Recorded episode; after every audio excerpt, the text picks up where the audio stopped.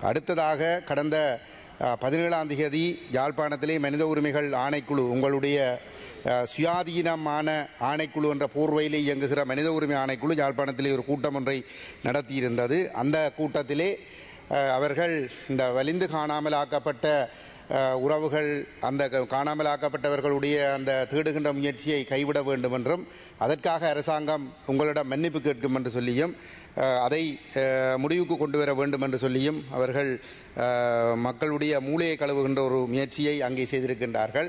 அதே போன்று இந்த தமிழ் மக்கள் மீது புரியப்பட்ட இனப்படுகொலையிலே படுகொலை செய்யப்பட்டமை தொடர்பான விடயத்திலே நாங்கள் ஒரு சர்வதேச குற்றவியல் விசாரணையை கோரி வருகின்ற நிலைமையிலே இந்த மனித உரிமை ஆணைக்குழு நடுநிலை என்று சொல்லிக் கொண்டிருக்கிற மனித உரிமை ஆணைக்குழு அந்த விடயங்கள் தொடர்பாகவும் ஒரு உள்ளக விசாரணைக்குள் அனைவற்றையும் முடிவுக்கு கொண்டு வர வேண்டும் என்ற அடிப்படையிலே அங்கே இருந்தவர்களிடம் கருத்துக்களை பெறமாறி இருக்கிறார்கள்.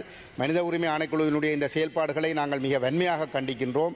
இலங்கை அரசாங்கம் கடந்த 75 வருடங்களாக தமிழ் மக்கள் மீது இன அழிப்புகளை மேற்கொண்டு வந்திருக்கின்றது.